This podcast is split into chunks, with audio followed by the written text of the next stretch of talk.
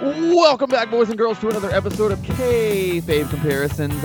My name is Mr. Know-It-All, Daniel John Schaefer, and today I am joined once again by the K-Fave crew, Mr. Jesse Baker, Mr. Wesley Lawson. How you guys doing today, Jesse? How you feeling, bro? Oh, I can't complain at all. I got a pizza in the oven, watching some wrestling. Excited to talk about it. You know, just chilling. Yeah, man. Wex, how you living? Uh, doing great. Just finishing up a vacation. Got to go back to work tomorrow, so it's a little bittersweet, but I'm feeling pretty good right now. Bittersweet indeed. Today's show, we are covering AEW Full Gear versus a 15 year anniversary show. It's WWE's Vengeance 2005. Uh, I'm really stoked about this one because anytime I can cover an AEW current pay per view, it's always always good because they always put on bangers. Like that's just what they do. Uh, and then I'm I'm really I miss doing the nostalgia shows. I miss doing the uh, the classic kayfabe comparisons that we started the podcast on. So I want to get a couple of these in. And Vengeance 2005 is literally I just like scrolled through 2005. I was like 15 years seems good, and I was like, how about this one? It was right in the middle. And dude, I think I made a really good fumble. I think uh, I didn't I didn't hate it. Um, how you guys feeling about doing these two shows? I would have to agree with you. I think there are some very interesting parallels here. Um, most notably, I'm sure I'll point it out, but I mean, JR, like, wow, you're night looking and day, baby, night and day. And I gotta say, I think JR did a stellar job on uh, on the AEW show comparatively to what he's been doing. Absolutely, his best work in the company so far. Yeah, 2005 on fire. Yeah, it's it was definitely weird kind of going back to 2005 and seeing the wrestling environment just like how hot the crowd was for just like nothing really. Yeah, it's it's wild, man. It's it is wild to just see how on fire the business was even in like a quote unquote downtime because 2005 wasn't like we're well past the attitude era, you know, like I'll say that was that was definitely a time where I probably wasn't really watching that much because I think whenever 2006 whenever DX reunited that was kind of one thing was like, oh, think I might start watching a little bit more yeah. again. Yeah, same for me. Same for me. 05, I think the end of like maybe I want to say like after WrestleMania 19, like that was like the last big show that I was like, okay, this is this is awesome, and then everything else just kind of went downhill from there, in my opinion. Uh, but here, let's jump into the show here, guys. Full gear. I, I caught the buy-in. You know, as as we know here, I'm I'm the full-on nerd, so we're gonna go ahead and start with that one man, I mean, I like the way they. I like. I really feel like, you know, um, especially on this show, how we talk about the WWE is really like kind of the king of production. You know what I mean? Like they they kind of put those packages together better than really anybody else.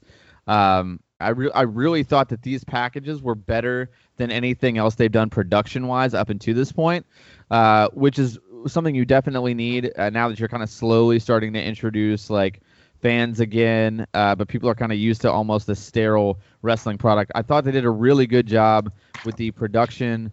Uh, what do you guys think about the buy-in as far as the as the promo packages and such? Dude, I mean, it was definitely a notch above. I think that for the bigger stories, they spent not a lot of time, and I and, and I wonder if that's why the production improved so much on some of this. Is you know FTR and the Young Bucks is the longest story really yeah. told next to Omega and Page. The rest of them, I mean, Mox and Kingston, obviously way longer background than the existence of most of these people's careers, right? Sure. But that story inside AEW was only told a few weeks leading into the event. Yeah. Most things were. So I think that the the decision to go package heavy is not a bad one for them. I mean, they not at they, all. They, they clearly have the resources to do so. I thought the packages were great. Um, I did catch the buy-in. I thought it was really, really well done. I mean, if they if we still really had that environment of people choosing to just click a button and get it, I think they would have won. I, I agree. Wex, what do you think? Yeah, I, I, thoroughly enjoyed the buy-in. Like the promo packages definitely hyped me up for the ones that didn't really have as much hype for Dynamite the past couple weeks, like the Shida versus Nyla Rose. Like that definitely helped from a promo package. The Eddie Kingston John Moxley thing, I thought they did a very good job on their own with their promos just for the past couple weeks on Dynamite. But the promo package showing the old footage definitely reinforced that and definitely helped me get a little bit more invested. But yeah, overall great. The match that happened on the the buy-in was great. It was like a wasn't an amazing match, but it was a nice, serviceable, solid women's match. Yeah, I mean, I uh, I kind of disagree with that. Actually, I really thought it was bad. I thought that was really clunky. Um, I was actually, if I okay, I will say this though. I literally wrote this in my notes. It was like every time a pre-show disappoints me, the show is just killer. And then there's there was one show where they had like two matches on the pre-show, and the pre-show was awesome, and then there was just like a bunch of fumbles like during the act. Um, with AEW. It was, it was, very strange. I mean, hats off to you know Allysin Kay and Serena Deeb, like especially Serena Deeb. She's like a well-known veteran and like you know, honestly, I feel like she deserves every amount of push that she ever gets because she's just an amazing human being to begin with. Um, but yeah, man, I mean, let's let's get past this uh, this opening buy-in and let's jump right in here to the first match. Uh, the main show starts and they had a pretty awesome intro package. Uh, again, I really think AEW is kind of finding themselves in the production area for sure. And match number one here is Kenny the Cleaner Omega versus Adam Page. Uh, the number one contenders tournament finals. Uh, damn man, Wes, what do you think about this one? They they started off hot with this one. Like I Bro. thought this match was fucking fantastic. Like it started off brutal, like from the beginning, just brutal. Like they were just went real strong style. Like definitely like New Japan throwback heavy. Just amazing, striking, just beating the shit out of each other. I loved how Kenny Omega had his own personal commentator with Don Callis. Yes I thought that was just like this match was. I can't say enough good things about it. Like he Agreed. just, uh, like the reversals, like they were back and forth. Like they were both just like, I'm gonna do like a, like the it was the spinning forearm, or you want to say discus forearm, and he but like backs it up with another one, like yeah, oh, Tiger oh, yeah. Driver '98. Like they were they pulled out all, all the big moves, and then of course the one winged angel. Like yeah. I just can't say like I'm a mark for Kenny Omega, and this it's such a good match. How many beers are you giving it? I'm gonna go four and a half beers. Four and a half beers. Wow, Jesse, what do you think? Hey, um, I'm gonna go three beers, and here's why. What? Okay. I don't think the match placement did this match any favors. Um, oh, okay. Okay. I, okay. I think I think that if you were to have flip flopped this, e- even the first and second match on this card, that it, I, I get starting out strong. Don't get me wrong, but dude, we're talking about a pay per view. You've already got the people's money. You've already got the people that have bought it. You're not hooking anybody in here. Like, yeah. let some let let the story breathe and let other people have some shit to do. Like, there's nothing left to do. you know, it's yeah, uh, it, it that's true. I see that. Super high pace. You know, you got two guys. This story has built for a really long time. I I, I also kind of feel um, Page came in being built pretty damn strong, and then they have this tag run, and they have this whole deal, and it, it just kind of got to the point where there's an unceremonious end. They were fighting one another, so on and so forth. You know, all I know is. It seems to me, I love the Don Callis bit. I popped really hard for that.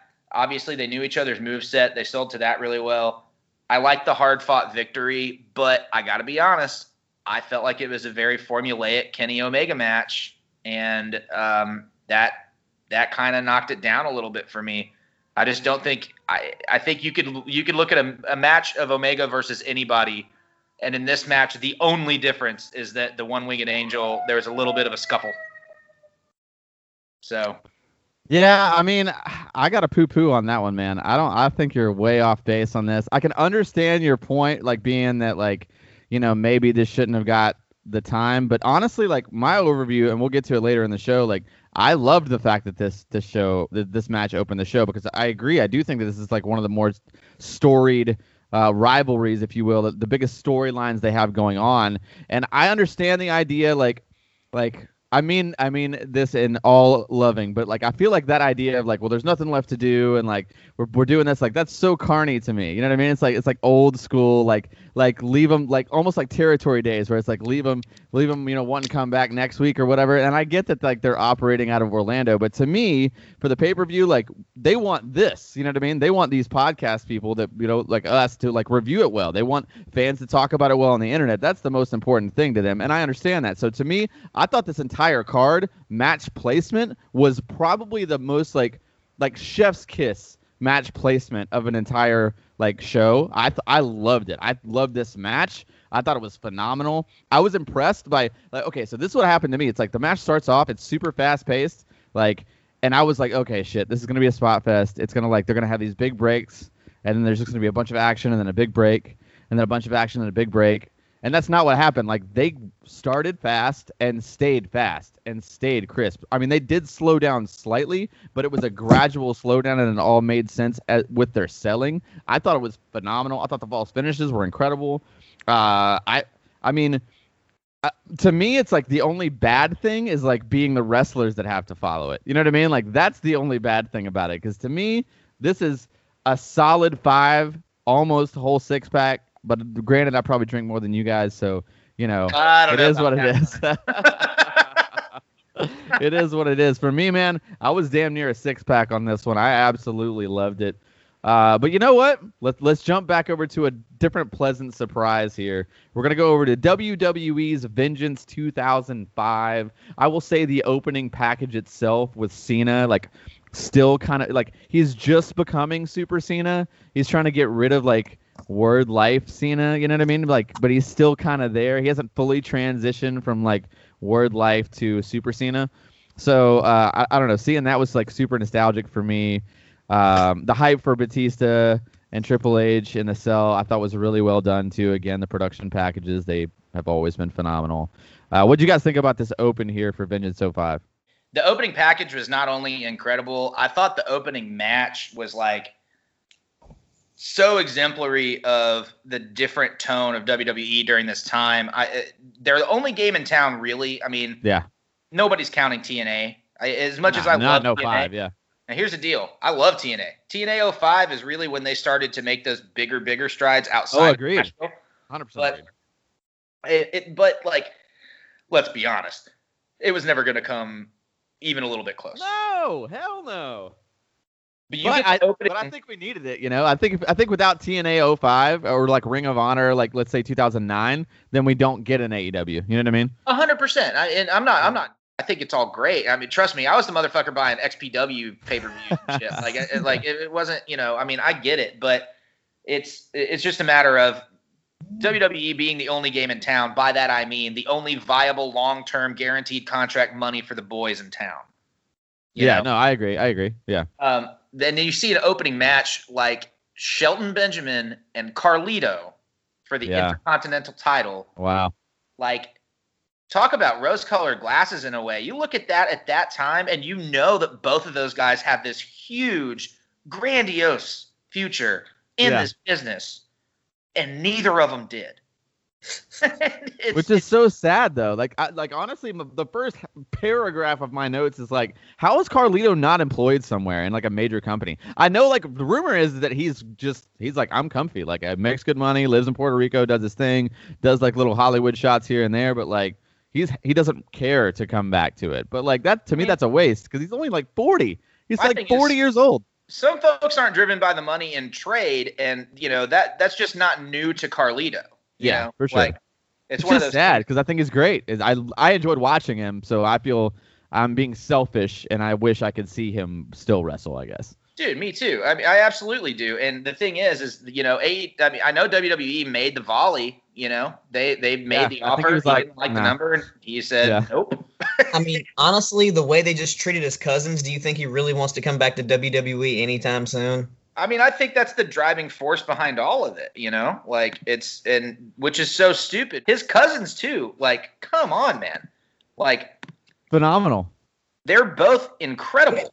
And they they Yeah, did absolutely. they literally didn't get booked for like an entire year. You, And you it's book, insane. you book another you book another AEW pay per view around the turn of the year. You bring them all three of them in and get like a, almost a half shoot promo after they clear out like SCU or something. Dude, cl- And they're uh, just like uh, talk about the best family, talk about the family tribe, like and it's Carlito and the Colons on AEW.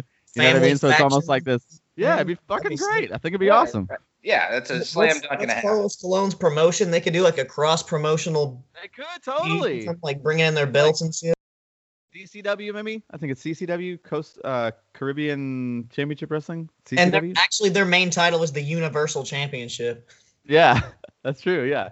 I'm not 100 percent sure what that is, but um, but yeah, dude, this match, I, I agree with you. I thought it was, I thought it was phenomenal. I mean, to me, like Shelton Benjamin is Shelton Benjamin is Shelton Benjamin. He looks, he still wrestles the exact same way that he wrestled in this match. But even, even in, the, okay, this is this is this this is the best part about hindsight, in my opinion. It's like if give us as wrestling fans 2005, like we're still in 2005, and we're like, hey, we're about to put like Carlito and Shelton Benjamin out in front of you first. We'd be like, okay, those jobbers, like that makes sense. Well, you know, because that's how we felt in 2005. Like, but now it's like looking back, they were really damn good. Like maybe it's just wrestling got worse, but like I was thoroughly impressed with this match, man. I thought it was really good. I thought like Carlito doing the chicken heel shit was really good. I thought his timing was great. His flow was great. Uh, I mean, it got me going for sure. Some really, really good false finishes. Uh, it was a banger of a match. I'm another five beers deep on this one, man. I don't think I said mine. I'm four and a half. Four and a half. Wes, what do you got?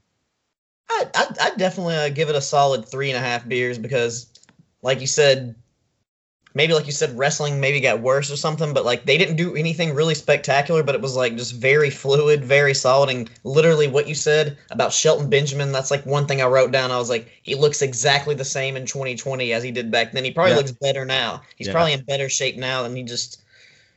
He can do. He could just do everything. He's a Yeah. fucking. It's Shelton Benjamin. What are you gonna He's a say? monster. and it was right and that was right before the gold standard because he still had the thing his own theme song Yeah. but his hair wasn't gold yet so Yeah, But that was. And you were at like a four.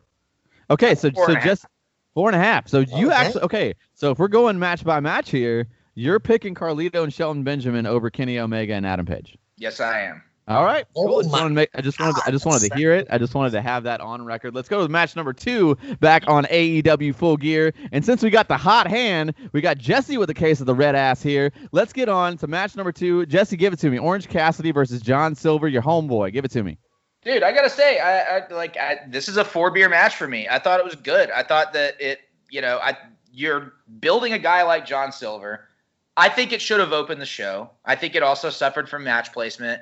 It was a popcorn match to set aside Cody and Darby, yada yada yada. I understand what they're doing here, but you're taking a guy out of quote unquote, as stated by AEW, the main event picture, air quotes again that nobody else can see, but like in, into the second match against a guy that you're admittedly trying to build. And I don't know. I just I feel like honestly, if this had opened the show, I think everybody would have been more impressed by it than they were with its state in the placement. And I think Page and Omega would have functioned better in the second slot. That's just me.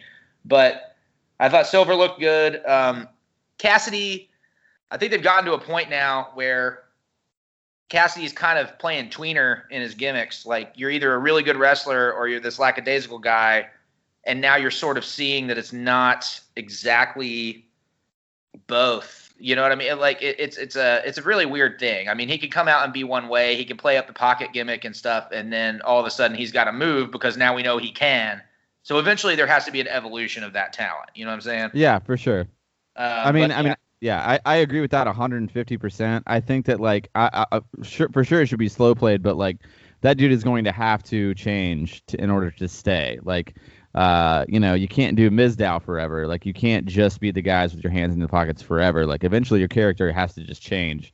Like, uh, because I mean, also he's too good and he's being too being pushed too much to where, you know, he's just he's just the comedy guy. Like he, you know, I think they they view him as a long term young guy that's going to help build the company. They view him like almost like a 2005 like Randy Orton or Batista. You know what I'm saying? Like to reference like the other show, but realistically, it's like you don't you wouldn't push Santino Marella like that. You know what I'm saying? Like you don't. That's not you. You can't have your cake and eat it too. Like, and that's what it, this match was for me. This match was two and a half beers for me, just because I felt like we've already seen Cassidy be important. And to to me, like, and and that's the thing too. I know John Silver can work. I know he's a good wrestler, but to me, this was a comedy match, and Yeah. they booked it to be a comedy match, and it was a comedy match straight up. And I'm not saying there's anything wrong with that. There's a place for it. I like comedy wrestling. I like to be entertained. You know what I mean? Like I'm not I'm not actually trying to watch a fist fight. Otherwise, I'd watch MMA. Like I want to be Yeah. entertained. It but puts like John Silver on Front Street too. You know, Yeah, It gives yeah. an opportunity to be in front of people and then eventually actually get to show he's a badass. yeah, oh for sure. I mean, I'm is. yeah, I'm, I mean, I'm two and a half beers deep on it. I didn't hate it, uh, but it, it certainly, you know, it, it, served its purpose. It was the popcorn match. I agree. I do think this was the best place to put it though, because there's absolutely zero personal issue here to really make it worth anything. So even if this had been a more up paced, like more, you know, actual higher work rate style match, I don't think that it would have changed the rating for me really just because of where it's placed on the card. But Wex, what did you think? Give me the rundown for this on uh, Cassidy and Silver. How many beers deep are you? All right, I'm gonna go in between you guys. I'm gonna go three and a half beers, and I I'm gonna go agree with you on the placement of the match because after that first match, that hard hitting, just you know, all killer, no filler, balls yeah. to the wall match. Even though it was a comedy match, like it still had some fun spots and some pretty like impressive spots too. One of my favorite things, definitely one of the, I feel like the ultimate heel thing you could ever do to Orange Cassidy is rip his pockets out. Like you rip his pockets out. Where I mean, I know he still has the slots, but you can't can't put your hands in your pockets if you don't have any pockets. I thought that was uh. brilliant, and Silver just, I mean, it was definitely like he said. He got a good, really showing, got a little showcase, got to show his strength. He had a nice like he like the one handed press slam, and yeah, that was great. It was a good change of pace. They both worked. You know, did some cool moves. A little, uh, like a cooler honestly they did i saw some more impressive cooler spots in that match than you saw in the 2005 carlito match but that was a random yeah. 2005 Perspective. WWE match Perspective so you can't really yeah. you can't really compare spot wise but that's why i'm gonna go ahead and give it three and a half beers just because it was a nice change of pace it was fun i enjoyed it well, you know what? That was not a nice change of pace, and it was not fun at all. It's uh, match number two here on Vengeance. Oh, it's it's Victoria it's... versus Christy Hemme.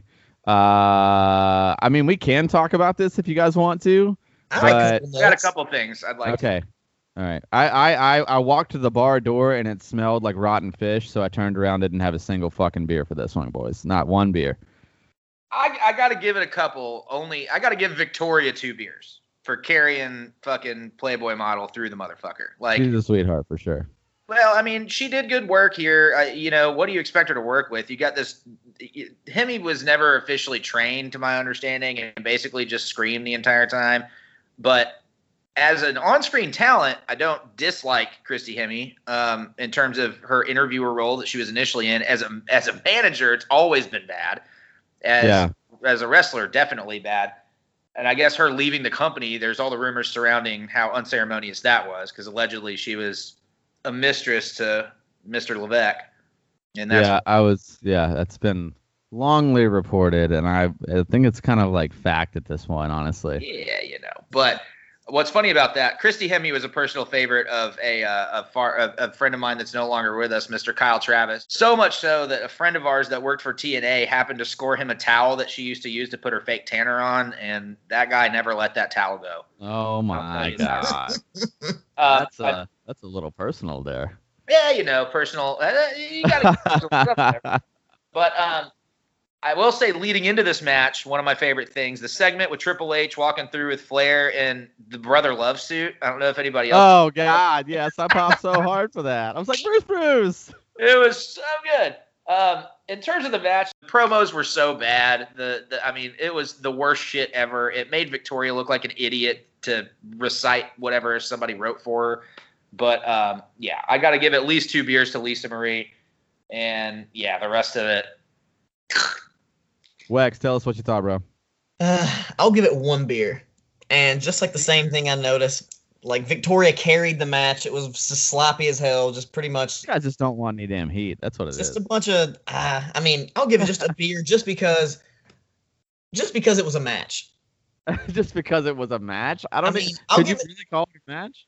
Uh, I mean, I'll give it they j- just because they went out like just because Victoria like carried the match, sort of like how Jesse said, she made it work and made it resemble what a wrestling I match. I feel like me grilling you about how many beers you would drink is more of a match than was put on in the in the ring. Yeah, definitely. and I did notice. He uh, did take a couple of uh, fucking. Hemme took a couple of bumps that probably fucked her up. To be honest. Yeah, well, that's what I'm saying. Like she. T- oh yeah, like she. Oh. You, she got slung around like she was a model in there pretending and she just like i don't know if took a bump is the right word to say like it's almost like there was no she didn't take a she got thrown down a couple times. I, I, got to respect her for going out and doing it though. I mean, she came back. Fair. That's fair, yeah, yeah, on commentary, Jr. kept putting over how she had a con- how she was suffering from a minor concussion and had stitches. Do you it think was that that would go? damn candy jar spot and that awful pre-match promo. Do you think that would go? You think uh, promoting a concussion would go over very well in 2020 in a match? Absolutely not. Her. Yeah. And I noticed that uh, Victoria, uh, I guess Sonya Deville, did she inspire her? Did her Vic, her gear come from Victoria? Because that gear she was wearing was like pretty much the Sonya Deville gear. Yeah, I agree. I'm, I mean, probably. I mean, she was. I mean, Victoria was a phenomenal wrestler. I mean, that Widow's Peak finish was like. I still feel like that's a badass finish, like for anybody to do. Like, I think, I thought- I, I think Lisa Marie Varon's fucking great. Like Yeah, I, for I don't sure. I've never seen I mean I've seen her have several awful matches, but the matches were never bad because of her. No, true, exactly, exactly. Yeah, I should, I should, I should say that. Like, you know, look, Christy Hemme is essentially a ring announcer that shouldn't have been in the wrestling match, and Victoria is a hall, first ballot Hall of Famer in my opinion.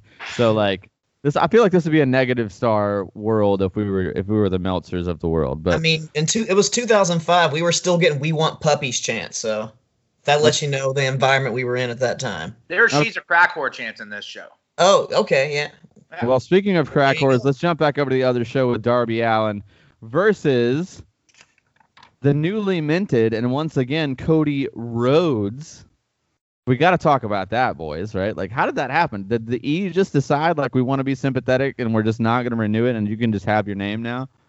I heard that he basically decided he was gonna give up all these WCW uh, trademarks that he kept pushing that he wanted, and they're like, "All right, you give us these back, and we'll let you have your name." Yeah, that's pretty solid.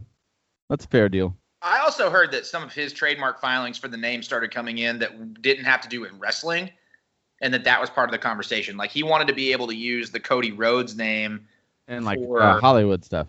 correct, and that somehow that part of the conversation came into play and kind of leveraged in because he's even cut promos saying he wasn't going to use it in wrestling, even after that announcement came out. But now they're doing it. So. Mm, Well, they should. He should be Cody Rhodes. I mean, just being Cody is weird.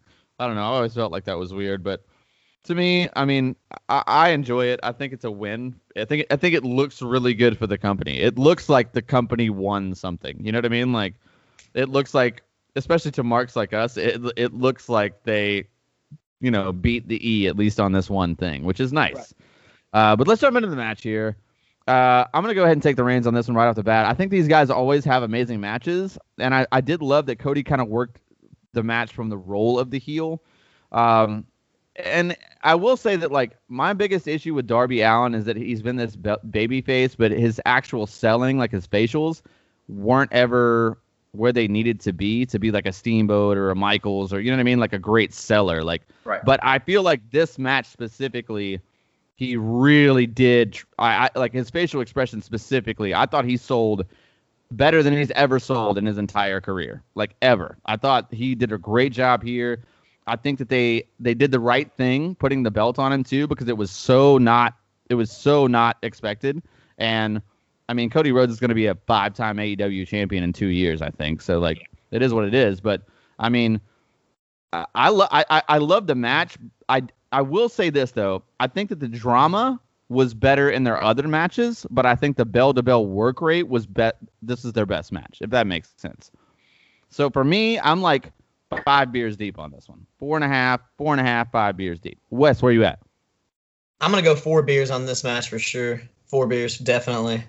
And like again, I know Cody's supposed to be a face overall, but and a heel in this feud, but still Cody is just a heel. Push-ups in the middle of the match, just like People love it though. and you could see, but you could see Hogan Arn did Anderson. that. I mean, like, Hogan- I love Hogan Arn Anderson gets you know? frustrated at him, but like you said, work rate, best like best match overall they've had in their feud. Like I know, so they had the one match where they went to the draw, the time limit draw, and then Darby lost two of them, and then this is like the this is the fourth match I guess they've had. So, but yeah, definitely like you said, work rate wise, and like Darby, do, like all crazy stuff, and that Cross Rhodes from the top rope, like Oh my God.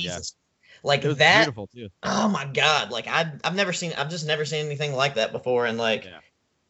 That should have been the finish, though. I will say that. That should have been the. I mean, and there was a, he got a huge. I mean, Darby got a huge pop, and he's the first non AEW guy to win a singles title in AEW. Non WWE guy. I mean, the yeah. non, the first non WWE guy, the first like homegrown dude yeah. to get a singles title, Yeah. which I think is pretty cool. Jesse, how many beers we drinking?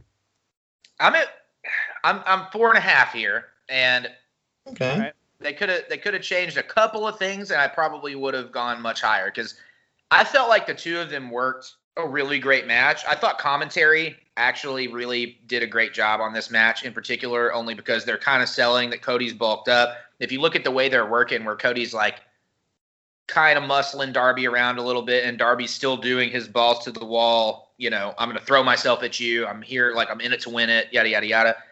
They both had these like super elaborate entrances that Yeah, I agree. either one of which made any sense for either guy to me. Like, it's you're putting your windshield through the car with, I guess, probably a buddy driving it, or your skateboard through the windshield of your car, or whatever. Easy for me to say. And then Cody has like one person, and then 17 people, and then just walks to the ring with Arn. And it's like I don't. There's this is the one thing that cripples, and and I'll touch on it again later. But the one thing that kind of cripples some of what AEW has attempted to pull off one like third kind of heat for me is that clarity of the heel face dynamic. Yeah, And I understand that those things are muddied waters, especially now, but they don't I have do- to be though. They really don't have to be. I just do think psychologically you're gonna you, you look at like another match on the Vengeance card a little bit later on where the crowd is in the palm of the hand of a couple of guys, and you don't have that dynamic here. Yeah. Like everybody's looking at stuff, but they are looking at the oohs and the ahs of the spots. They're looking to yell at the Cross Rhodes from the top, which yes, it should have been the goddamn finish.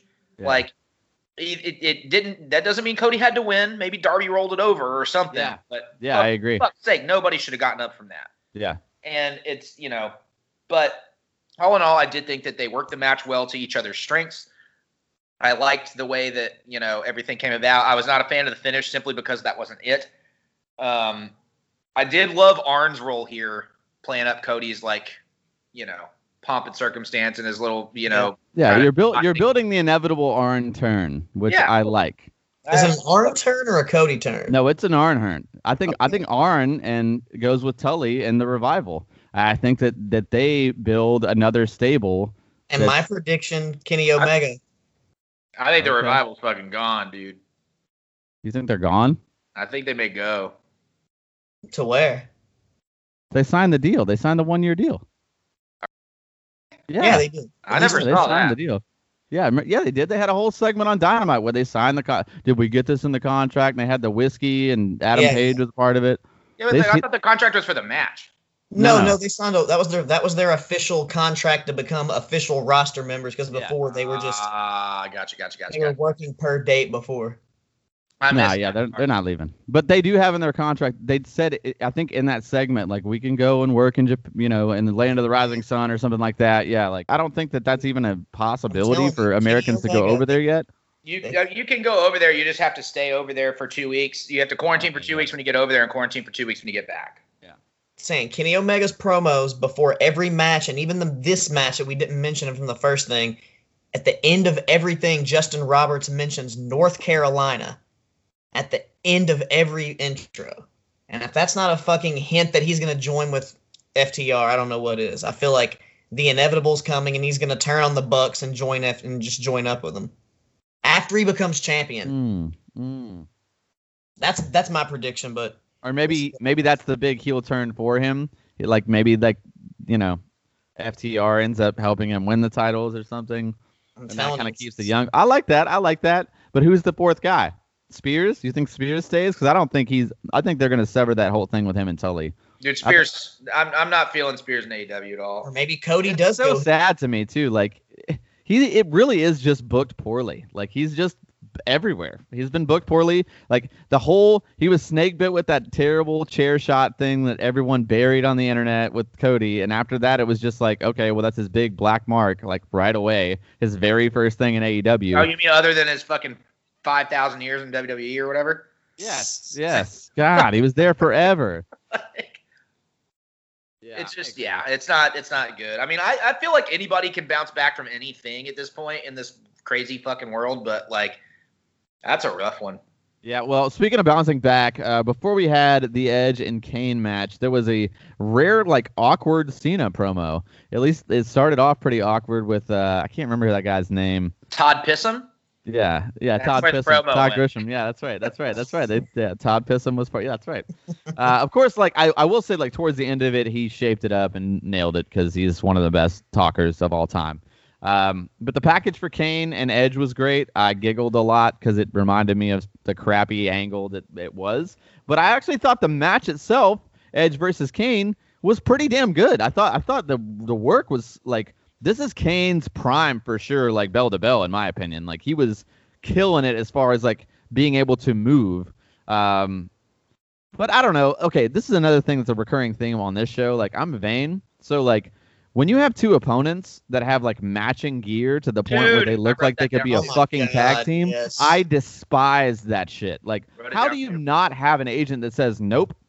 Wear a different color. I know you got six different pairs of tights in that damn thing. Like, wear another or go to the seamstress. There's a fucking seamstress there at all times. It's the WWE. Like, It happens in AEW all the time too, and AEW for whatever reason it bothers me less, just because I feel like guys don't like aren't as accustomed to it. But WWE Yeah. these days, Vince wouldn't allow that shit at all. never, never, would never allow it. I hate it. I 2005 is like, ah, we're the only game in town, pal. like, I hated that. I hated that. I will say that part of it was funny. I mean, it was so convoluted. The Snitsky thing, like this is very much a WWE drama over match type thing. Um, but I don't know. I didn't hate it. I thought some of the false finishes were actually really surprising to me. Um, so I, I mean, in that regard, I thought that the the psychology, as far as if you're gonna do really gimmick heavy, lots like run-ins and all that, like I thought that there was, it it did they they pulled it off. What whatever was booked, they pulled it off. I thought it was good. I gave it three solid beers. I'm half a six pack deep on this one. Jesse, what do you think, man? Man, I'm I'm three and a half is what I wrote down. Um, a lot of this is because a I the match is rewatch value just because of Lita and you know having her whole torso situation just like she likes it. I could watch Mm. that a thousand times over. Not a bad plan. But I also feel like Edge, to me, I'm a big fan of Adam Copeland as a wrestler. Um, I liked a lot of different eras of his uh, from beginning to end. I feel like his coming out party was during this time, 100%. and it was kind of refreshing to go back and see that. Like, I'd say year 06 was fervor, like, the I year know for him, I'm but yeah. here, but I still have to prove it. Situation. Um, definitely weird. Like, weird to see Kane with no mask now. It's I don't know. I prefer it, dude. I, I- I like okay. Either give me original Uh, Kane yeah. mask. I don't like the V Kane mask. I hate it. I Oh yeah, hate no, no, no, no. Yeah, I'm not. I'm not for the mouthless one at all. Yeah. But but like the one with no mask, it's like I'm just so used to seeing him out of character in interviews and then like in political speeches and shit now that Corporate seeing him in that mode was just Corporate so Kane. like. I, it was hard for me because I just wasn't buying it. You know what I mean? Like it's like I want to fund your schools, you bitch. Like Yeah. it was very like not like I don't know. There was something I hate I it. hated when they unmasked Kane. Like, uh, I hated that that era. Dude. The wig coming off was the worst part of it all. Oh yeah, that really. That's that's what really got me. It wasn't even the mask. It was like, wait, his hair's not real. That killed me. It was, like, real what? at that point. Yeah, it was will- really I- on point. I will say though, I mean, you know, Edge Edge rocked a lot of chicken shit heel stuff, and Kane worked great big man. Um, Lita played her part in the match. The Snitsky run in popped me. I gotta admit, like yeah, yeah. it's just so silly. But uh, yeah, I mean, it was a three and a half for me. I thought it was good. Wex, where you at? Actually, originally was gonna go two and a half, but the Snitsky run in popped me and gave me the went ahead and made it to three beers because Alright. all that did was just make me think of how the the whole punting the baby and like that whole Yeah. fucking bullshit. Yeah, So I we're all on the popped that. tab.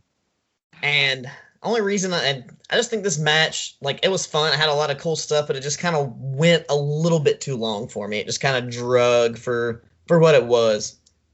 But Yeah, for what it was. I mean, I thought, and the fact that it was basically an, the whole storyline's a rehash of the Matt Hardy thing, and we even got like yeah, you screw Matt Chance in the crowd and everything. So just because the storyline wasn't very original, that kind of was just like, eh, we've kind of seen this before. But overall, they did some fun stuff, and like you said, the Snitsky pop. So yeah, I'll go three beers. Three solid beers on that one. Let's jump back over to AEW Full Gear here. There was a promo section with QT Marshall and Dustin Rhodes. I really think they fumble fumbled the ball with that whole bunny thing. Like it just ended. Like it wasn't even on dark. Like it just stopped, and I'm like, was there something that weird that happened? Like I don't, I don't know. It, it kind of paid off on dark. Like before, like one of their matches, like.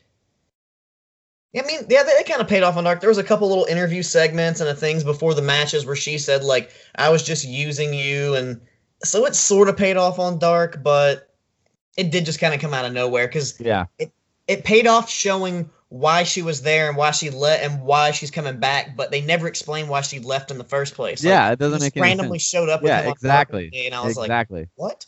Yeah, So, it didn't, but I guess they yeah. saved it, but the initial way it happened was pretty dumb.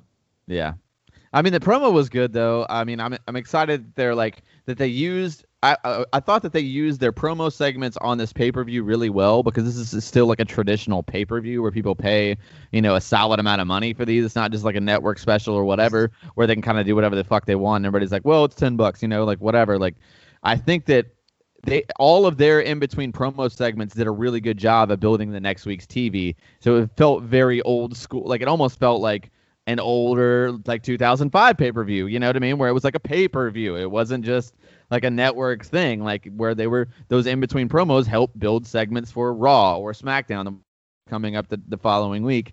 And I thought they did a really good job here. Now the next match, however, was not my cup of tea at all. I, uh, you know, honestly, I think that out of the out of all three companies, I even though AEW says that they put a lot of like weight into their women's division, I think they have the weakest one. Like I think out of Impact or WWE uh, or AEW, I think I think they have the weakest one.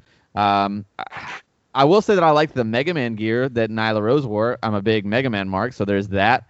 Um, it was aggressive and it was really stiff, and it got sloppier as time went on. Like I thought the stiffness was like them just trying to work strong, but like it just got really sloppy. I found myself like this was the the first part in the show where like I found myself drifting, like where like I wanted to pick up my phone and like I wanted to you know do something else. Like I I lost I lost my connection to this match for sure. It wasn't bad by any means, but it wasn't like honestly out of this show it was the worst match of the night in my opinion. I'm I'm two beers in on it. Uh, Wex, what do you think about Nyla Rose versus Hikaru Shida? Honestly, they surprised me, and I actually thoroughly enjoyed the match because at first I thought I was going to be drifting away. I did the old classic, all right, time to take the bathroom break, time to go get Yeah. another beer. And then when I sat back down and started watching it, like honestly, they they impressed me. They put on a solid match. Like I enjoyed the stiffness, I enjoyed the hard hitting. I can understand how, how you could see it as sloppy because it does sort of look sloppy, but I just enjoyed it, and I definitely popped for the Mega Man gear and like and I also just like the whole thing how uh, you know, Nyla Rose didn't go for the pin, tried to get cocky, tried to use Shida's own own move on her.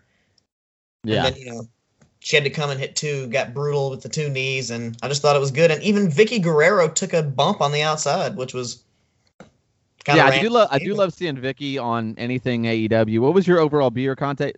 Con So my overall beer, I'm gonna go with three. Just kind of like uh, it's exactly what I had back on the the Kane the Kane match. So the only reason I got up to three beers is because they just surprised me with the match because this really had no build at all. Besides the little segment that happened on Dynamite last week where Vickie Guerrero got in Shida's face. But about besides that, yeah. So I'll go a solid three beers. solid three beers. Jesse, what do you think about this one, man? This is a a single beer, and even that's just to get me through. Yeah. I was uh, I love Shida. Um, I love some of the stuff that looked a little bit stronger. The slot for me doesn't come into the strong thing. The slot for me comes into Nyla Rose is supposed to be built into this powerful entity, and literally never once has she looked that way. I've never Not, seen not her. one time. I've never seen her pick up a clean power bomb without struggling. I've never I've, I've never seen any of that happen without like with, with her looking like any kind of a quote unquote beast. Like there's not that kind of power there. And then you have the whole like hallmark fucking Charlie Brown I'm sad my dad died moment of Vickie Guerrero walking away or whatever man. Yeah. Like that that was just you talk about putting a bullet in the whole fucking character. Like why even have that it wasn't even that long ago that Vickie was introduced as being her Yeah. mouthpiece. So why Yeah. even do it? I like no, I agree. It's too it put a soon. bad taste in my mouth. I think they got they got a lot of working to do to put some prestige behind that belt. So yeah, for me, it's one beer. Man, yeah, I hate to say it, but I feel like we're all. I mean, I guess I guess Wex just uh maybe has a hard on for Mega Man. I'm not really sure, but uh, let's move on to the next match here. Uh, we have a package for Angle versus Michaels. Um, I was elated to watch this one. Um, once I saw it, like just on the preview, I was like, oh yeah, that's that's the one we're gonna pick. So uh, to low key that literally in the WWE Network description. I just went to 2005. I scrolled through and like looked at just the descriptions, and when I saw like Kurt Angle versus Shawn Michaels, and it wasn't a WrestleMania, I was like, well, that's the one we're gonna do. So for me, um, y- you can't do better than these two. Uh, definitely has to be match of the night in my opinion, and it was close, but it was was match of the night for me. Uh, this is the cream of the crop, dude. If you if you guys want to go back and watch a, a, hidden gem, I would highly recommend. If you guys want a match of the week from me from either of these shows, to be completely honest, I would say go back and watch watch Kurt Angle versus Shawn Michaels Vengeance 2005. Um, I absolutely loved it. Very old school amazing false finishes. I mean, palm of their hand, especially Jesse when you were talking about that. Like the chemistry between these two guys too was just insane. Like, uh, God, I can't, I cannot possibly say anything else better. I ran out of beer. All six are gone. I had to go to the store to get more. Jesse, what what do you think about Kurt Angle versus Shawn Michaels here, man? This is 110% a six beer match for me yes. for sure. I mean, it's the only way that it you know, obviously I, I love the WrestleMania match as well. Yeah. And the funny thing about the two is that they are different. So like, different. This match had a much rougher tinge to it, and the way yeah. that they were working it was completely different. But God, it's just so good. You got the, these two guys obviously would never cease to deliver. It was a rough fucking match, which I think yes. probably wouldn't have played at Mania the same way. Um, but I, it, it gave this pay per view the monetary value of anybody who bought it. like, yeah, this match is worth it. 110% worth the price tag. Uh, the finish, holy shit, absolutely wow. fantastic. And like I said, this is the match I was referring to. You picked up on that. Crowds in the palm of their hand, man. I mean, the entire time, everyone is just completely understands the story. Yeah. It plays exactly what I'm talking about with the AEW stuff. This is the example of what AEW could have if they were to play the heel and faces dynamics a little bit more to the T properly. Yeah, yeah. It's, it's like this is just an incredible example of what's possible in that instance. I mean, again, totally six beers all the way. Wex, are you as drunk as we are on this one, bro? Shit, yeah, because I weigh a lot less. So if I drank all six beers, I'd be fucking wasted. I don't know, dude. I'm a buck fifty, so. all right. So literally, yeah, six beers for sure for me. These are two of the greatest of all time. Like, come on now, Shawn Michaels, Kurt Angle. Like, you, does it really get much better than that? No, like, it does not. Like, it's a great, like, a great technical match, but everything about it, like you said, like completely different styles. Like as Jr. kept alluding to on commentary, and Jr. on commentary in this, dude. Match. Yes. Oh my commentary. God. We have to talk about that, dude. Was, this is the height of JR to me too. Like even this is better. This is better than Attitude Era because he's actually calling good wrestling here. And let's be real, Attitude Era was over because of the angles and because of all of like the drama. Like if he doesn't have a hard on me, wrestlers. So. This show, if you go back in our archives, uh, every show we've ever done for the past two years this year, we covered a lot of Attitude Era in the first year, and a lot of that wrestling is shit. I mean, really bad bell to oh, bell. Like surprisingly bad when you go back and watch it again. And like this was so good, man. Like, yeah, the Attitude Era missed Shawn Michaels. I'm sorry, like, but once when he oh, left yeah. at the end of '97, like the the bell to bell work rate for WWF, uh, uh, like on the whole, just went way down. Like you can literally see it drop off from WrestleMania 14 on. With oh, Bret yeah. and Shawn leaving, like it's that's I mean it changed everything. Don't get me wrong, like you know Rock was great, Stone Cold was great, but like and those matches with them together. But like, how often do we really see Rock and Stone Cold together? Not as often as you actually think. You know what I mean? Like, it didn't. Their their amount of matches was not that many. That's so, why like, when it happened, it was such a big deal, and you were like, "Holy yeah. shit, Stone Cold versus The Rock." Yeah, yeah, but in 05, we could have Edge and Orton. We could have Michaels and Angle. We could have Bruce, yeah, Triple, like.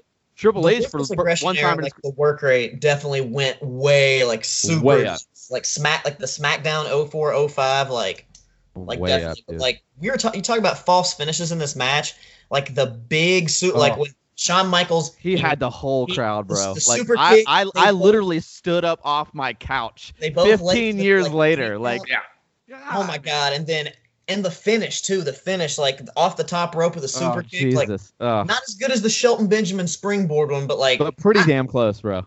I don't think I've ever actually watched this match in its entirety. I've only ever seen the WrestleMania one, so like I wasn't even expecting that like the top rope super kick. I popped Oh. for it like Hard. I I stone colded all six beers together at the same time for this match. I love it, dude. I love it, man. Speaking of amazing super kicks, amazing spots, amazing false finishes, let's get to the next match on AEW Full Gear here. It's the Young Bucks versus FTR for the AEW Tag Team Championships. Woo! Wex, you know, I'm just let, let's work it as a snake draft, baby. Back to you. Give me what you thought about Young Bucks versus FTR. I thought this match was fantastic, and for like the lack of sort of build they had, they worked this thing perfect. Like them working on his leg the entire time, and just the great tag team work, the chemistry between both of them, and then I loved how like it all came down. Like the story was told brilliantly. Let FTR went away from their game plan. You know the no flips, all fist. I think that's Yeah. how you say it Yeah. and he goes for the springboard 450, the reversal for the barefooted super kick, like Oh, bringing that digging down with like n- just to ah, I five beers for for me on this match. Like this is definitely match of the night for me, 100%, and not just because I'm a Young Bucks mark. Like the dynamic between FTR and the Young Bucks, like they worked this shit brilliantly and perfectly together. And the fact that oh my god, and Kenny, did you notice Kenny Omega came out afterwards for like the celebration, and everything, and Hangman started to wa- creep out of the tunnel. Yeah. just, Right just and you he thought, but then I guess like a lot of people didn't notice that, but I kept I was like, hey, look, Hangman's coming, but it's like Yeah. I guess he was ashamed that he was a loser and he went to the back, and that I love that even more though. That added that extra layer Yeah. of that still just ah this some great long term storytelling. Dude, Adam Page is gonna get sober and be the biggest baby face in that company. That's gonna happen. That's exactly what's gonna happen, straight up. I and, I, and honestly, like that's fucking soap opera like drama, like to a T. Like, because they're not using like a real life drunk situation like some other company might.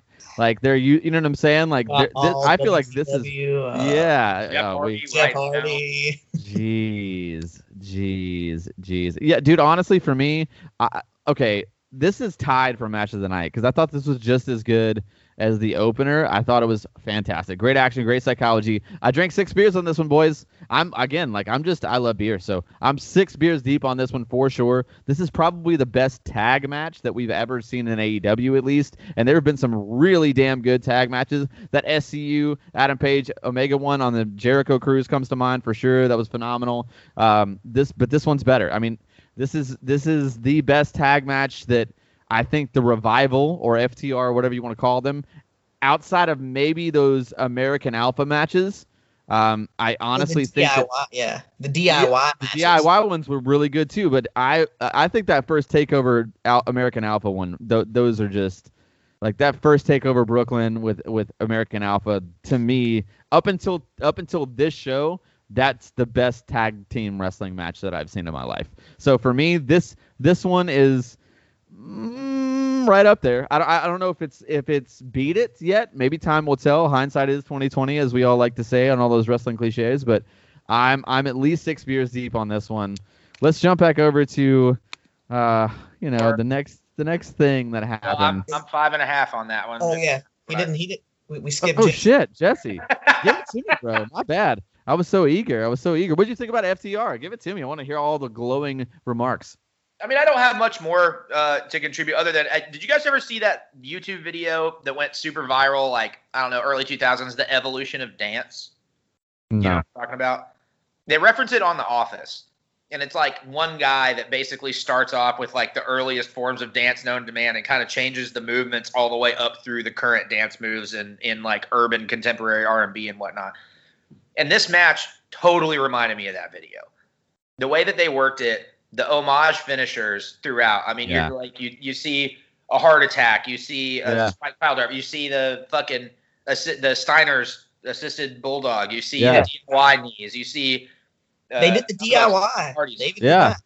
They did the You know- double. Yeah. You saw the Doomsday Device. I think didn't didn't the uh, Bucks do the the the double rocker dropper too? Yeah, there's a 3D somewhere too, wasn't there? Yeah, there was a Yeah, 3D so in there. it's Yeah. like you know, I mean, you're seeing basically, but you see each team paying homage to the teams that the that history of tag team the wrestling. dance. Yeah. Yeah, And was you know. I mean, it's a love letter. Um, Yeah, I love it. I'm at five and a half though, and I'll tell you why. That other half a beer would have been there if it weren't for that fucking horrifically botched goddamn double sharpshooter spot. Where they're reaching to get the hands on the Oh, rope. yeah, yeah, yeah, yeah, yeah, it, yeah, and all of a sudden nobody understands what the fuck's going on anymore. That didn't bother Like- me. I was so suspended in my Yeah, disbelief that I, I was loved I it. was drunk. Yeah. stuck into it. I was like, yeah. It bugged the shit out of me because it was the only the only crack in the concrete.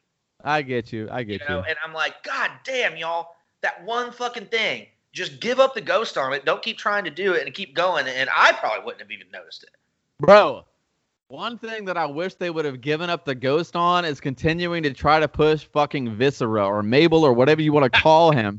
Good lord, dude. The next the next issue, I guess it's not even a match, but like this whole like King's kind of a Court. match. Lillian slash Garcia, Garcia's Piper's dignity is Pit. on line in this match. Oh my god! Like, was it a, even a match though? Was it like an actual? Was the did the bell ring? Was there a three count? Like, it, I don't know. This dude. Okay, this Lillian Garcia Viscera thing to me was like I felt uncomfortable.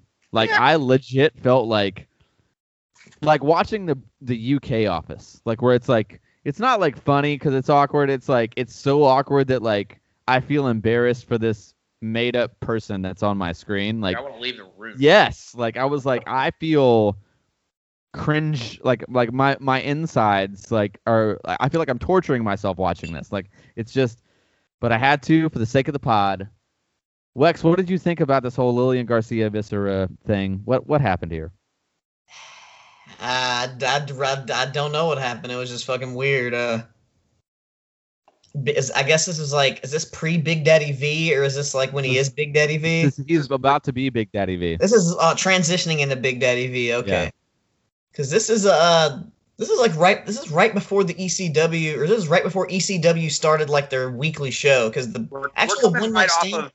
We're coming right off of the first one night yeah stand. one night stand Yeah. was two weeks. But that was the first one. And then they did the second one in 06 and then the the show started very soon yeah, after. so we're that. about a year out. He was he was a big presence when he was a uh, Big Daddy V on EC Dub on t- on a Sci-Fi. So Big present where he fucking went. yeah, I just thought this was uh, fucking weird and yeah uncomfortable. The Godfather came out there, I guess. Uh, Ugh. Eh, I, I didn't even know Godfather was still going in 2000. I know. I mean it was I like don't think he was. Okay. He wasn't. It was a Okay. pop for the crowd. It was a live thing. I get that. Jesse, what did you think about this whole thing? Dude, did you see like you want to talk about the Attitude Era being scandalous? I guess no one was paying attention to WWE at this time. Did you see the ladies that the Godfather brought out and what was going on? Jesus. Like, holy shit! Christ. Like, It was it, it was that was like that was beyond like that wasn't like you know that wasn't she's looking real tight or whatever. That was like God damn son, y'all went to the back of the bar and just figured it out. I. I feel like Brother Love picked them out personally from Lucky's or wherever it was. They came with the suit with Triple H. It was a package deal. Oh, shit. Too much. Who's too gonna replace food. Christy Hemme on the mic? One, two, three. Ooh, The, uh, on the on the stick for sure. on the stick. I, uh, you know, I, I'm, I'm surprised that they allowed this segment to happen with someone as prominently featured as Lillian Garcia. To be quite frank, because like she was in a lot of ways the face of the company in in Yeah. you know singing the national anthem everywhere. She was one of the first of their stars to legitimately put out a pop record Yeah. like, it's you know kind of surprising. Um, I don't. sucks, but yeah. I mean, it, it was a really awful segment. It was extremely uncomfortable. But if you look at the placement of it, I mean, obviously, you just have this match of the year contender, Kurt and Shawn two, and then you're Yeah. leading in to the triple threat. And it's like, what do you do in between? I mean, somebody like they can't do intermissions anymore. They got to give somebody some time to go get shit because people didn't know. yeah, no, I agree. that's great for sure. I agree, man. I mean, to me, this is like I don't even think it's really rateable. I feel like, uh, you know, this this to me is like the real blemish on the show.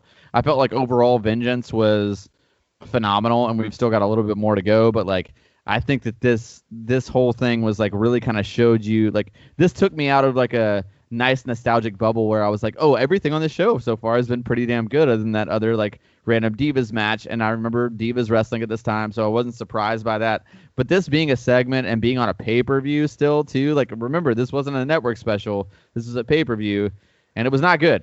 So um, yeah, I don't know. It, it, it, certainly, I don't know it, it just wasn't good. I'm really glad that we've moved on past that type of pro wrestling being a thing.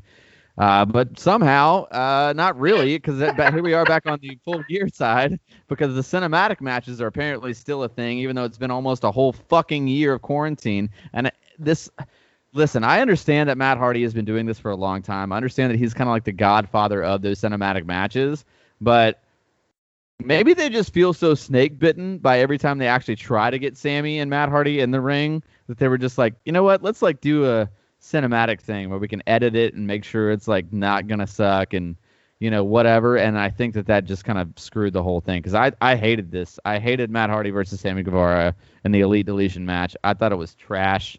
Uh, I mean, I, I I thought it was funny like in certain parts with like you know the Hurricane and Gangrel and like all this ridiculous shit, but like I don't know, it really became even more like private party versus like you know the inner circle guys, and it was like what I I I, I don't really. I don't know, man. I and the firework fight was just so lame to me. Like I loved it. I hated it. I absolutely hated it. Uh, I mean, I give it. I like. I sipped my beer and it was like a sour because I drank it maybe half of it, half a beer for me at most. Uh, Wex, you seem to love it. Tell me what you thought. I'm gonna go ahead and tell you right now. I went ahead and gave. I'm gonna give this four beers, and I just had a great time watching it. It was just, it was just nothing but fun to me. I loved it.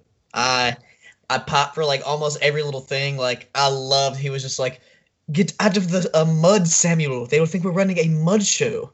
Like I, that was a great fucking dig at Cornette. I lo- like you got Senor Benjamin. I love the fireworks. I even said before, I was like, we better get some fireworks in this match if it's going to be oh, at the oh, Hardy God. compound. Like, if we don't have fireworks, like, is this going to be a Hardy compound match? Like, it's been like four years though, man. the more absurd it is, the more I love it because that's what it's supposed to be. If it was, if if it was, they tried to make it serious, like it just wouldn't make sense. And I loved how they paid off the longest payoff of a feud of all time, the Gangrel feud. Like literally, that like I popped so hard. It's been four years, Matt. the end, like I was, you know, I was starting to get pretty loaded at this point, and I was loving every minute of it. And they paid off the TNA. Oh, that makes sense. Thing okay. like this is like a talking shop of mania moment, honestly. Brilliant. Yeah, you got to be just really this drunk was, to watch 110. percent This was a talking shop of mania match. Like it, it, it should have been on that show.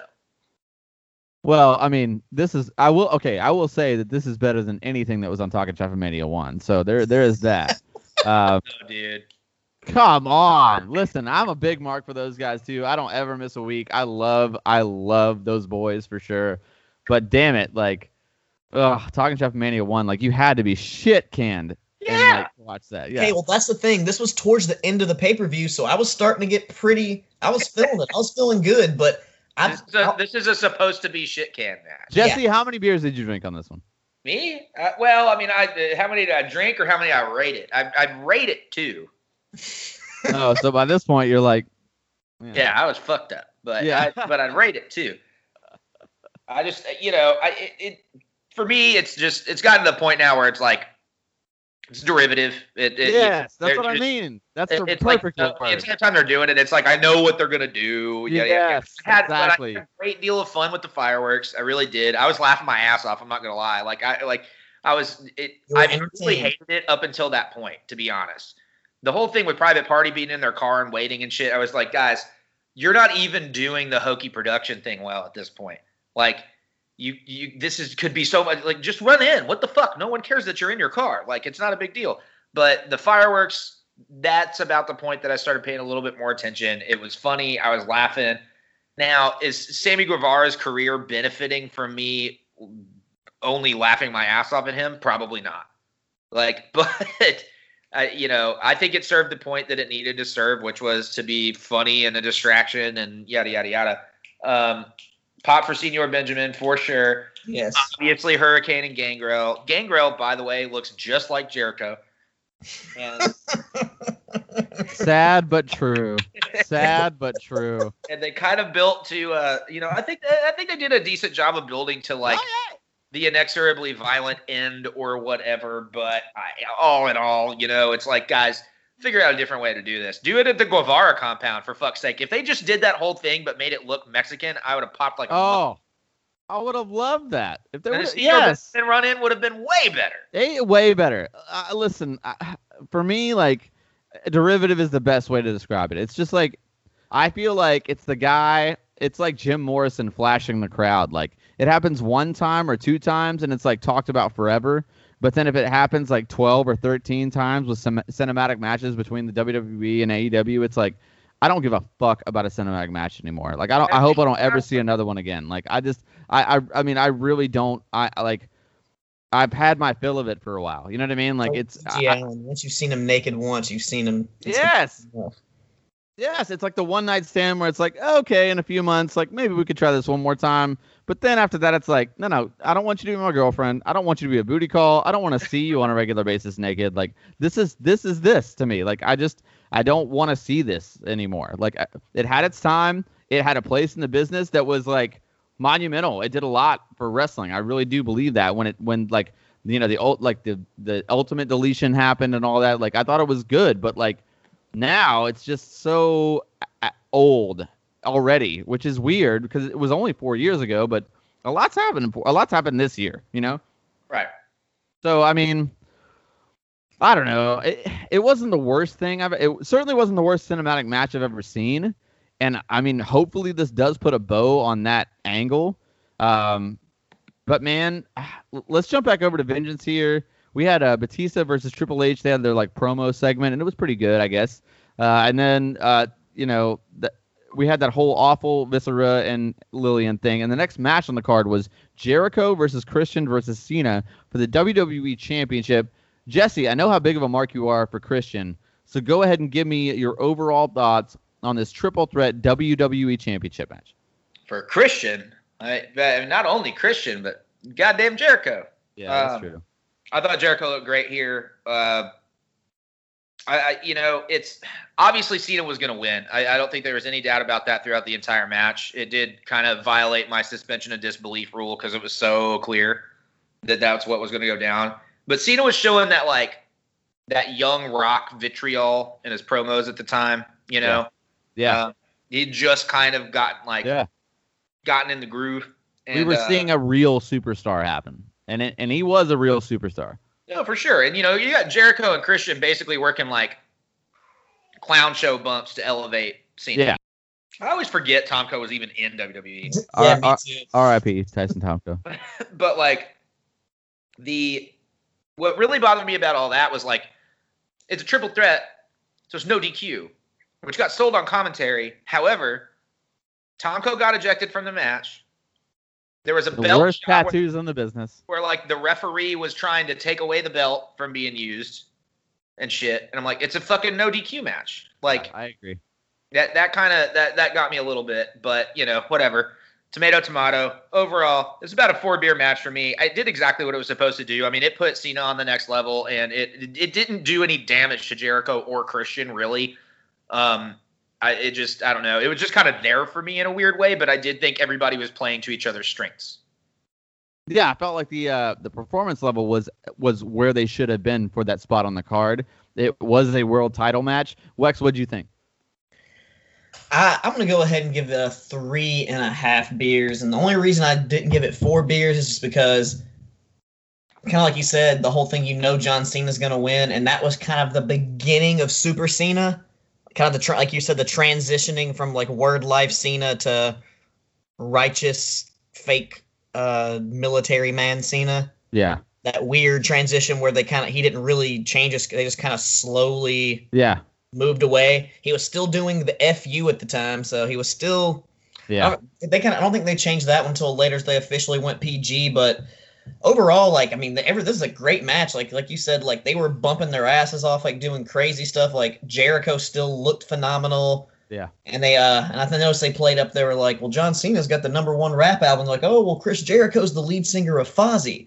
Like I thought that was pretty funny because that was like way back then in like the early days of Fozzy, and Yeah. that was cool seeing Christian. Like just because Christian kind of you know never got the recognition he deserved. I thought he's Yeah. a, he was a phenomenal worker, but yeah. I'm gonna go three and a half beers. It wasn't like the most amazing match, but it was a solid ass triple threat match, and definitely. I mean, I think that I think honestly, I think it's a. I think I'd say I'm a little bit heavier on this one than you guys are. Um, to me, for a th- for a actual triple threat, especially in the WWE, it's really a lot of those matches are kind of hard to follow. But I thought these three dudes were like really made it work. I was very satisfied with like everyone's role. I felt like again, like to be able, like you guys said, like it didn't hurt anybody else in the match. To be able to pull that off alone, to be able to put Cena over while you are doing those clown bumps and still have like by the end of the match, I still feel like Christian and Cena are or Christian and Jericho are still viable threats. Like that's that says a lot to me. So, um, I, and I feel like the triple stack in the corner that we kind of see all the time now. You could tell by the crowd reaction that was still kind of a new thing to them. You know what I mean? Like, Oh, like yeah. they had like they hadn't seen that Tower of Power type thing, and so like that kind of popped me. I was like, okay, I remember when this was like kind of a new concept for 2005. You know what I mean? Like I remember when this was kind of a new thing, and and I, I was actually really surprised at how good it was. I thought it was really great. Like there was never a time where I felt like one guy was just too absent. Like oh, like you know, well, what about this guy? He's been outside of the ring for six minutes or whatever? Like I never felt that way. So I thought they did a really, really good job. I'm a solid five beers deep on this one, man. I really, I really enjoyed this one. It was a surprise of the night for me because I wasn't expecting too much. Um, but again, also doing that, this is not like, I mean, listen, John Cena is a legend, and he's a legend because like, you know, even on his on his way down from his stardom is when he did that U.S. title, you know, his it's an open challenge thing, and That's that's when he had some of the shit of his best matches of his career. career for Definitely. sure, right? So like, so to me though, this is almost the same level, but he's still hungry here. You know what I mean? He hasn't really, even though he's the champ, he's still not. He he was where he was. He was on top in in 05, but he wasn't. Kind of like Jesse said, he was still early rock stages. So he was. Mm. He, you could see that he was like he wanted to be, to be or surpass the Rock or Austin or whoever. And if we look at longevity, man, outside of Bruno, I mean, Cena's got more longevity than Hogan did. You know what I mean? Like, Yes, C- Cena, Cena is like, dude. I mean, we spent so many years because we were just tired of it. But like, to be honest, who else was better?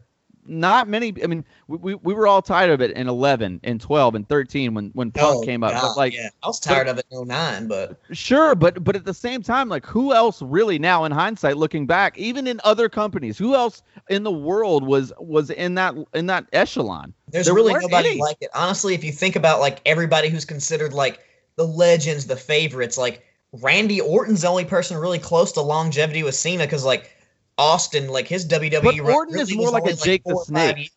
You know what, I mean? Orton is more like a Jake the Snake, where he's more known for like he is. uh, li- Listen, I understand that Orton's a household name, but I feel like work rate guys, Meltzers, like marks like Yeah. us that like to critique shit, we're the ones that say that Orton is the legend that he is. But I mean, if I ask like my little brother who stopped watching wrestling ten years ago, he's like, "Oh yeah, Orton was good," but like he's not anywhere near Taker or Cena or Uh, even Edge. I mean, like uh, it, it's it's just weird how we rate it as fans as opposed to like people that have been even just casual fans for a very long time. Like how they look at who is great and who is not The only is person yeah. telling. You know only what I person mean? you might be able to compare if you put both runs together as Shawn Michaels, Oh, but you have to, but you have to well, Shawn's the greatest of all time, But you have opinion. to forget that whole peeled out, doing whatever the hell he was No, doing. please don't. Please don't. I love that. Dude, that, honest to God, 1997 Shawn Michaels is my Oh, yeah. the His most pro- hopped up on drugs. That is Yeah. my love of my life, Shawn Michaels, That's dude. when, Like I, that's when I first, yeah, that's when I fell in love with Shawn Michaels. But I'm talking about the time when he was just away from the company. Period. He didn't Oh, yeah. wrestle at all. Just yeah, yeah. Like, like 99. 98 Yeah. to like yeah, 90 like 98 to 2001. But like, and honestly, his 2002 on run, his that's probably his best work ever. Oh yeah, 2002, to 2002 to 2004. That 2002 run until WrestleMania 19 against Jericho was great, and then that 08 run when Oh. Jericho was the best in the world against Shawn, like those that series of matches they had. That's I think that's one of the best feuds ever in professional wrestling. Period. But I'll again, never like forgive Shawn for those fucking tights he had in 2002 that were almost all brown. Those Though. brown, oh yeah, and that weird little fucking haircut, that bob. Well, it's Yeah. funny you say that because uh, that's that's kind of next week's show, but we'll get there. We'll get there. let's, let's let's get on to the next match here on AEW Full Gear. It's uh before we had the match that we had a, a uh, Archer promo, a Lance Archer promo uh with Jake the Snake, a little segment, and I thought they did again like it wasn't too long. It was a good way to kind of get him on the show without really putting him on the show. Um, you know, I I thought it was great. Um, and then we had an MJF versus Chris Jericho. Um, you know, the guy that you think is the goat, Jesse Baker. Uh, l- l- give me your thoughts here. MJF, the uh, heir apparent, the uh, the new the new superstar to be, the next John the John Cena of AEW, maybe in a heel way, in my opinion, to be MJF versus Chris Jericho. What do you think? I mean, I think that it's obvious that Chris Jericho also thinks what you think because you see Jericho running around. First Yeah, off, I gotta sure. say, it's only by a very small margin, but I think Jericho is in a little bit better shape here than we've seen him. I agree. A It little bit. Like yeah. you could definitely see that he was trying. He's been trying to kind of counteract that. Yeah. At least a little. Yeah. And um, you see him working obviously his face offense, going back and trying to get. The, you know, it's a heel on heel match. Nobody's gonna. Again, you have these neutral dynamics with AEW, but you see Jericho identifying that, going out of his way multiple times during the show to get the crowd into it, and then you see things like a Lionsault and a lion tamer, and getting the fucking uh, Hurricanrana off the top rope and things along those lines. Frankensteiner, You can- yeah. you, you know, he's giving, he's basically giving everything he can to MJF. Yeah. So when that when MJF out heals the top heel, that he actually has it. And I thought, again, I thought they did exactly what it was meant to do. It was the the the problem to me here again does fall to the build, and it just didn't have enough steam behind it in general. So you know, I'm still kind of Build.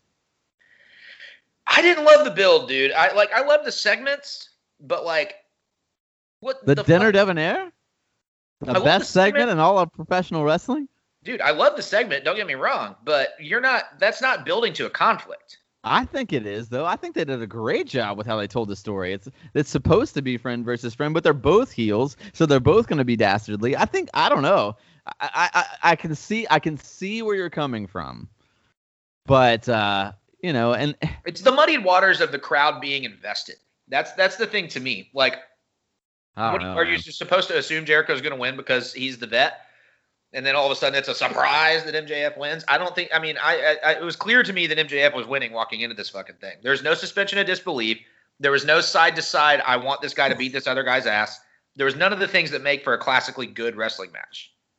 So that's that. That's kind of what I mean. I'm at four beers. I thought they did a great job with what they did, but I think that if you planted some of the seeds a little bit more, like maybe Jericho seeing MJF as a threat by being in the inner circle or something along those lines, that it could have been a lot more effective. I Wex, just- where, Wex, where you at with it, man? I'm gonna agree on the amount of beers with you. I'm gonna go with four, but I'm gonna disagree on what you said with the match, with there being basically no suspension of disbelief, because I think the whole thing is, yes, we knew that he was gonna win, but I don't know how. He, what was he gonna do to win? I want to see. Was it gonna be Jericho making a mistake? Is was it gonna be Jericho giving it away because he wants him to join the inner circle, or is it gonna be you know maybe and some interference from the inner circle to try to prevent him, but he ends up pulling it out with some interference from Wardlow. Like I was intrigued the whole time. Like I like I like Daniel said, I love the build, like dinner debonair. Like I talked about it in the Dynamite review the past few weeks. Like they've they've done a great job of building this whole thing up to me, and I I thought it was brilliant. Like I like I'd have the same rating with you on the amount of beers, but I disagree on the other part. But honestly, and the and the finish, the Eddie Guerrero throwback, like that popped me super duper hard. Like it was great. and Yeah, I mean- I just, oh, sorry. And and one thing, so by proxy, Wardlow joins the inner circle too, which I think is very interesting. So I want to see sure. what happens with the the combustion combustional elements that could happen. Yeah, I agree. I I mean, see, for me, I thought that this was like, okay, so for me, I felt like let's talk about the actual work rate too, because I thought this was the right pace for this stage of like a Jericho match. Like he wasn't trying to keep up, like you know what I'm saying. Like it, it wasn't booked like a he's not like trying to have an Orange Cassidy like indie darling match where he does a bunch of shit that he didn't couldn't do, like that champagne mimosa match or whatever. Like it was not good because like you know, like I know that you know Orange Cassidy's guy with his hands in his pockets, but like we said, he's got to pick a lane. Like he's Right. either super slow or super fast, and when he goes super fast, Jericho really couldn't. You know, Jericho hangs at about 7, 70, 75% now, and that's fine if you can find a guy that can just maintain that pace. And MJF to me is totally that guy. I thought it was the right pace. MJF is easily the best opponent for him because of that. Uh, I mean, he's just super. MJF is super smooth. His work rate, like we talk about how great he is on the mic, is a great heel, a great like a, a true like a true heel personality. But his his actual in ring work backs it up too, and that's why I do feel like he is that upper echelon kind of guy. Um, but yeah, man, I mean, uh, you could definitely see Jericho even with this pace get pretty winded towards the end. And I listen, I like that Eddie Guerrero style finish with the baseball bat or whatever, but it's super played out at this point. So the finish for me is what gave me only three and a half beers because I was like, this of all finishes. And honestly, even if you're gonna do it that way, do it better. Like, don't be laid out. Be like grabbing your head and pointing at the guy and like you know yelling. You know what I mean? Like, I feel like that's more his style than to just lay and play dead, almost Eddie esque. Because Eddie babyface, it almost was. It was almost a little too babyface-ish, to be honest with Well, you. Like the that, reason that's I loved it though is because instead of the Eddie style where he threw him the bat, yeah. Jericho's guy threw him the bat. He just took advantage of what he saw. I thought it was perfect. Me too. I love it. yeah, it. I mean, I, I just felt like he should have sold it a little bit better than just being like laid out. I don't know. I mean, he could have done the same thing with Jericho's guy throwing in the bat, but I felt like MJF should have like played it up, and as soon as the referee turned to Jericho, he like laughed at him or like you know like smiled or rubbed his hands together and immediately went back- to crying as opposed to just laying there. You know what I mean? Because I feel like MJF could pull that off. I don't know. This is all really like really nitpicky, nerdy semantics here. Like like I'm I'm totally with you on that. Um, but for me, I don't know, man. I, I'm three and a half beers here. Like, you know, it was it was really solid, and I love both guys, but it wasn't. Um, I don't know. It certainly wasn't match of the night. I, I, I really do foresee this being the end of Jericho's in ring stuff. I think that MJF is the guy. I think this is it for him because I think that he does take over the inner circle, and I think that Jericho ends up on the outs. Uh, maybe he just goes to commentating, or maybe he just takes a little bit of time off and has maybe one more big return match, and that's it, or something like that. But I but I don't I don't see him going even another full calendar year. I just don't see that happening.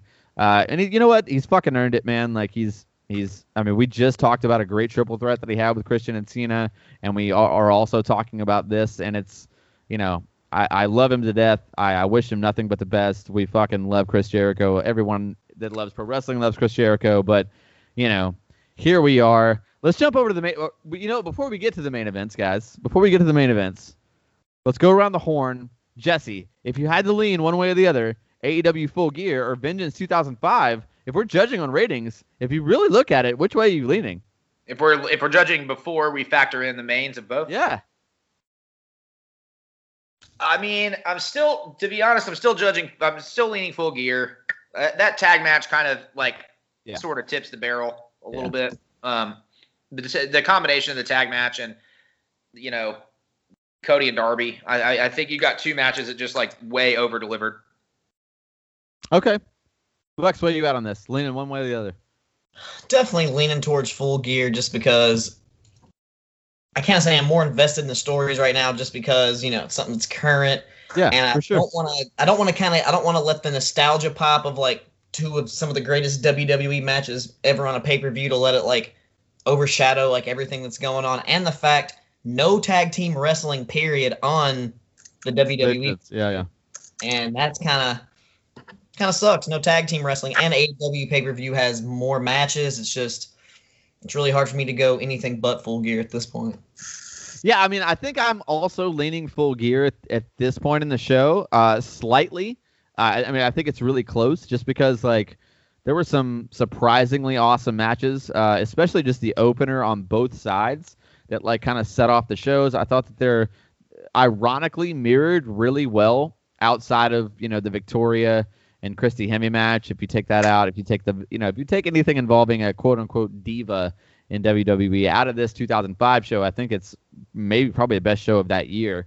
Um, but yeah, man, let's let's jump right into it. Here we go, though. Which all right, let let, let let's get a let's get a uh, consensus here. Do you, do we want to go with which which which main event you guys want to go with? WWE or AEW? How you want to close out the show here? We're gonna talk. We're gonna end up talking about both. I mean, I, I feel like you know we might as well just go back to WWE and come back to AEW. All right, here we go then. It's a Hell in a Cell for the World Heavyweight Championship. In my opinion, the best Batista match in WWE. Period. Wex, what do you think about this one? I can agree with you about 100%. And I'm going to go ahead and let you know I went five beers on this match.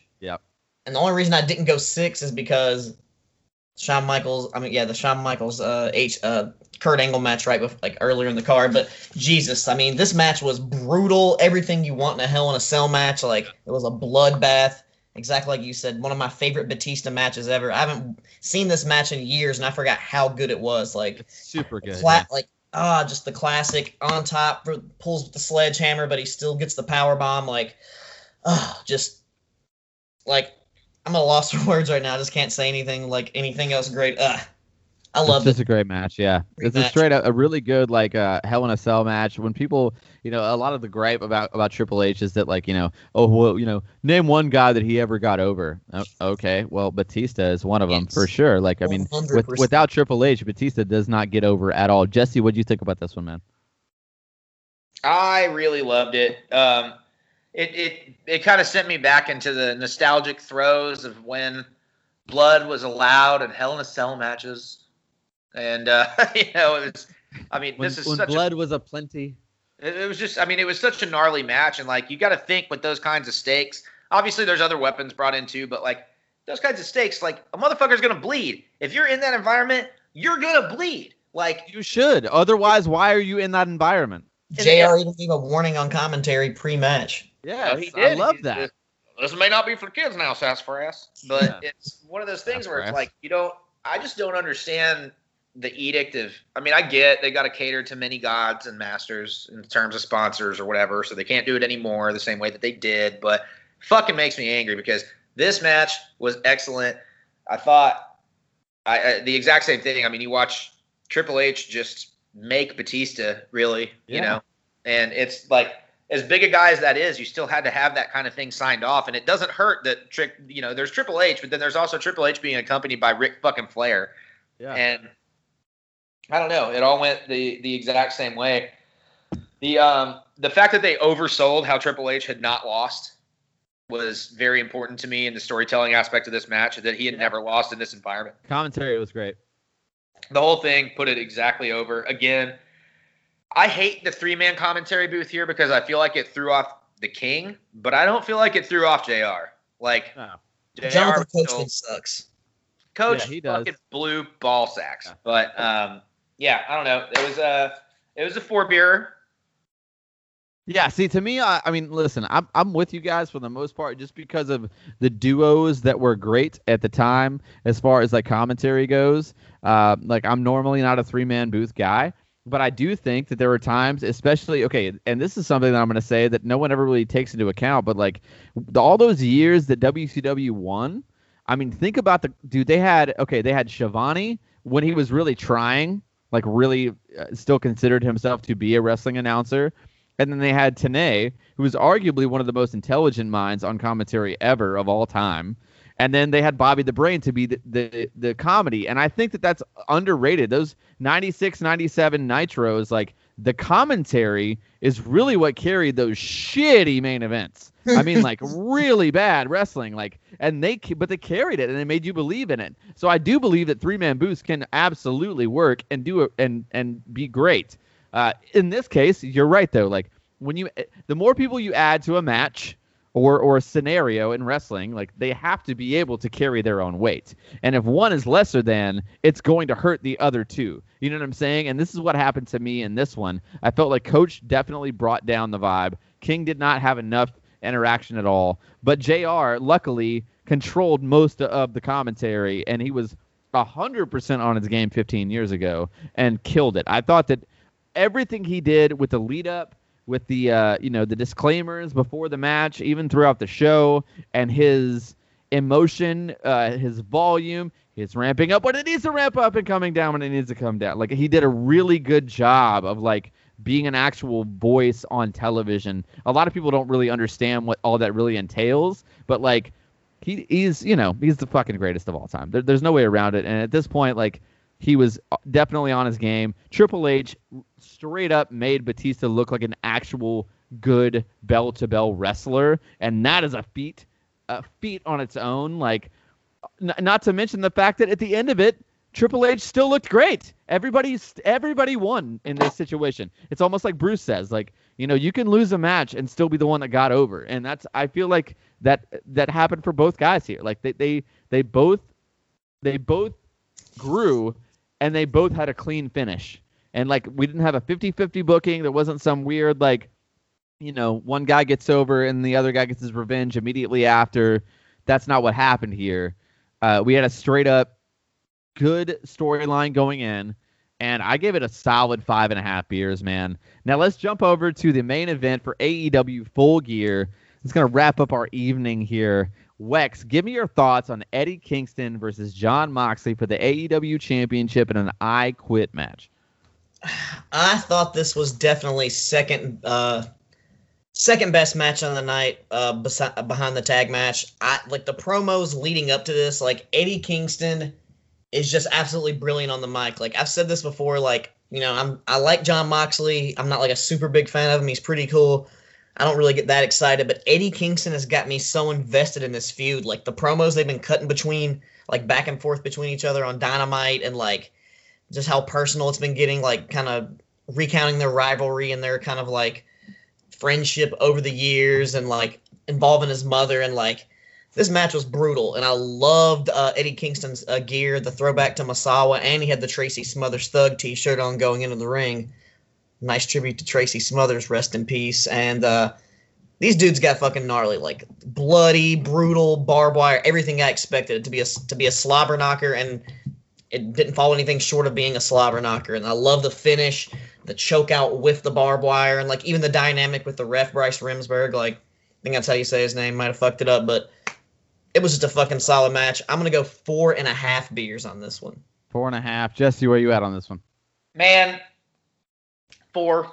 It was uh it was a brawl. It was bloody. It was violent. It was unlike most main events on any other show that you really see. I, and and you know we saw two bloody main events tonight, one at Hell in a Cell and one here. But this one, you know, came with a, a big backstory and a whole lot of a, a lot of fervor. And I think you know it's Kingston style of match, but it's also like I touched on in past weeks, boys. It's the only match that I think Moxley is worth a fuck at.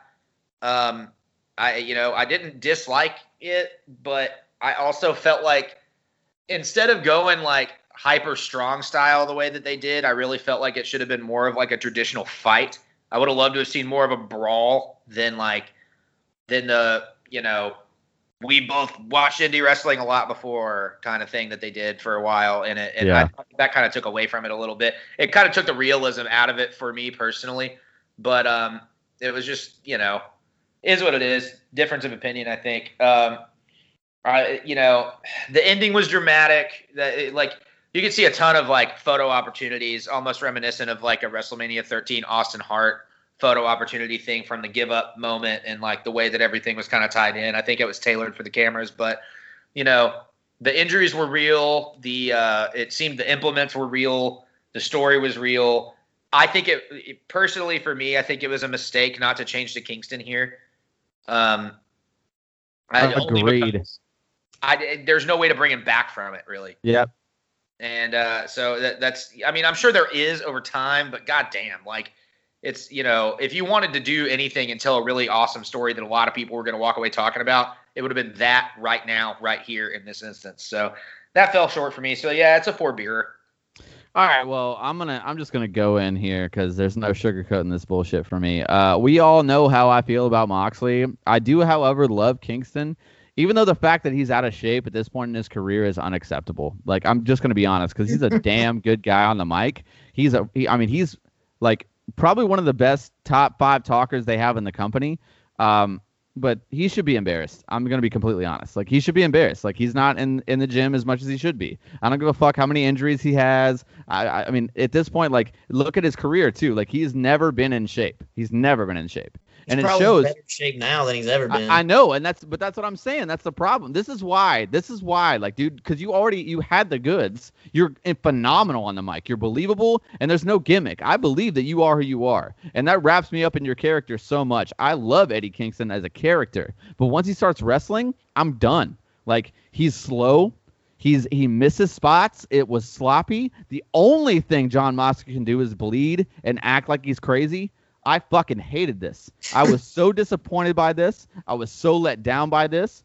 Eddie Kingston out here looking like the goddamn Jolly Green Giant. Like, dude, it was not for me at all. Like, I, I like I was. He looked like the a bad cosplay of the Green Power Ranger. Like, but except like he was he loved it when he was a kid and he kept eating fruit roll-ups. Like, listen, I again, I'm not trying to attack anybody personally as a person, but dude, like you are Well, in the yeah. main event of an AEW pay-per-view. You cannot like just be just be the mouthpiece. Like who said that wrestling managers had to die, by the way? Like you could be a fucking phenomenal mouthpiece. Like just just don't work, dude, cuz you Hey, can't let's be honest. He he they put him in the main event. No, I agree. I agree. I agree 100%. Again, this is not a I'm not I don't even know if Eddie Kingston is his real name. I'm not I'm not knocking him as a human being. I'm saying that like you this this is this is poorly booked. This is poorly there was not enough there was not enough shit building up for this. The finish was lackluster to me. It was all hocus pocus to me. Uh, this felt like dude, all right, imagine if if if Cactus Jack and Triple H did this in Rumble 2000, it would have got shit on all day. This Yeah. match was not good. It was not good. John Moxley has n- eh, never, at least since he since he went to WWE. I, I've seen some shit that he did in CZW that was awesome, but I have not seen him been good, like really good bell to bell in the ring on major TV ever. Not ever. Not one time. Not one time as Dean Ambrose. The only stuff that he's been great bell to bell in is when he was in the Shield with three, two other guys that could tag in and tag out. And only in the his- beginning.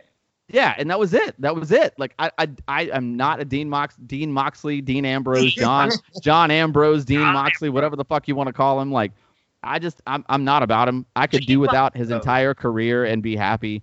I hated this whole thing, and like, this was just not for me. Uh, I mean, overall, I'm still gonna lean. I'm still gonna say AEW overall today had a better show. But I think in 15 years from now, if I had to compare Vengeance 05 to Full Gear 2020 in 2035, I might say Vengeance was a better show. If I'm still walking around by then, I'd probably agree with you. Okay, well there we are. Wex, where you at on it? Yeah, I'm still definitely going to lean towards full gear and uh, hopefully, you know, the whole bullshit Moxley thing.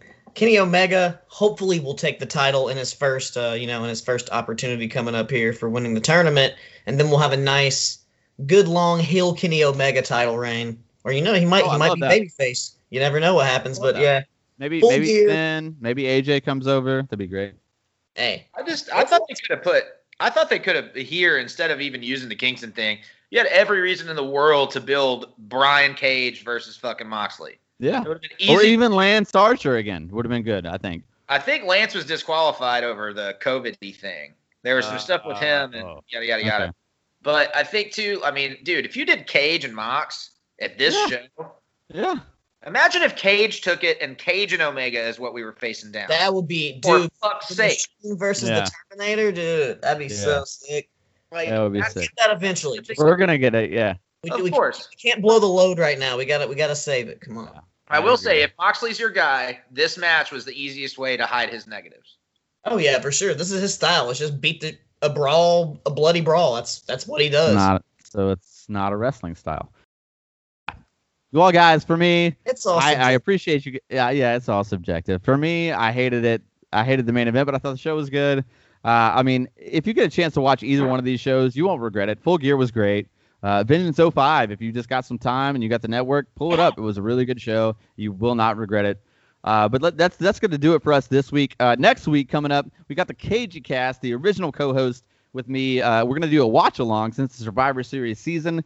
We're going to be watching along as Poop Brown Shawn Michaels with his Bob Swedish haircut wins the world championship after four years out. It's the first ever Hell in a or Elimination Chamber, excuse me, the first ever elim- Elimination Chamber, 2002 Survivor Series main event. We're going to be doing a watch along next week on that one. The following week, uh, the Kayfabe boys are going to be back on the show, and we're going to be covering Survivor Series 2020. Boys, are you guys? Is there anything that you guys are hyped to see on Survivor Series thus far? Because I feel like they've done a piss poor job of promoting it that, so far. Jesse, what do you think? Um, no, I mean, you know, there's Zayn's facing somebody, right? I don't know. I, I yeah, don't know. he's facing uh, whoever uh, whoever's the U.S. champion as a, a MVP. Oh yeah, they're doing champion champion. Is MVP the Yeah. U.S. champion still? Yeah, and they're doing. Or is it Uh, Bobby Lashley? I can't. One of those Somebody guys. in the hurt business. It's hurt business. I know that. Somebody Yeah. from the business versus Sami Zayn. I'm I'm super so as you there can is tell. a big rumor. There's a big rumor that so because it's Orton and uh, Reigns, that Reigns. possibly Miz could try to cash in here, and then lose, and say that he was trying to challenge the other guy, which would be good booking. You know what I mean? Because it's a non-title match, so like he could go in and then try to pin Reigns, and be like, you know, lose or whatever, and then it. realize, oh, I was trying, or then he gets ends up getting pinned by Orton. You know what I mean? Like, like there's there's there's cool ways to do something there. Maybe they will. I just Um, think the what they turned Survivor Series into for me is kind of a joke. It's like there are no stakes. Like the whole thing's supposed to be about stakes. There's no I agree. stakes. I agree. I don't Yeah, give a no shit which fucking champion wins. Who cares? Like, Well, hopefully we'll at least get some good wrestling here. Maybe we can cover. Maybe we'll pull up like Survivor Series 90 or something to compare it to and see if it's any better. Maybe like Survivor Series 2000, the height of the Attitude Area, maybe area era. Maybe we can, you know, get to that point in the show. But Survivor uh, Series '98's a good one too. Survivor Series 98 is a good one too. You know what? We'll figure it out, boys and girls. We got we got a couple we got a couple weeks between now and then. But Oh, that's yeah. gonna wrap it up up uh, up for us. Jesse, where can people find you, man? What you got going on? at Jesse Baker Nash on Instagram and Twitter, and just Jesse Baker on Facebook. You know, pretty easy guy to find. Wex, what do you got going on, man? Where can people find you? You can find me at Lawson Wex on Twitter, at Breaking the Lawson on Instagram, and then on YouTube, Wex Breaking the Lawson. I got a new little wrestling channel up there. Been doing AEW Dynamite reviews weekly, and got some other shit in the works that'll be heading your way soon. Nice. And you're writing for a, like an online zine now too. What's the name of that zine?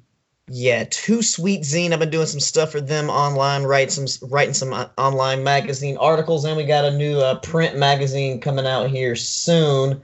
Actually, it's already out. People have ordered it. The shipment should be coming in soon. I know it's going to take a while because international shipping delays because of COVID and everything, but should be popping off here soon. And then you know we got Revive Pro Wrestling. We just had the big bump in the night show back on the night before Halloween. And the next show we got coming up is going to be on December the 5th, I believe, Jesse. Is that correct? Nice. That is correct.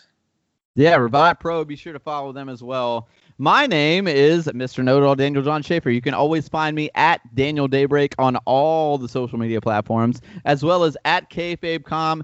Be sure to smash that subscribe button. Leave us a five-star review. And hey, if you want, when you write that review, write a show that you want us to cover. Give us a throwback show that you want the Kayfabe crew to cover, and we will make sure to do that for you and give you a shout out. Leave your social handles. We'll go ahead and pump you. Just make sure to give us that five star review. Write the review too. That matters a lot on all of the platforms, on Spotify, on Apple. All of it. Do do it that way, please. The song you're listening to right now, as always these days, is from my band Rise the Wake. You can also find us on Spotify, Apple Music, everywhere else. Cheap plugs only here.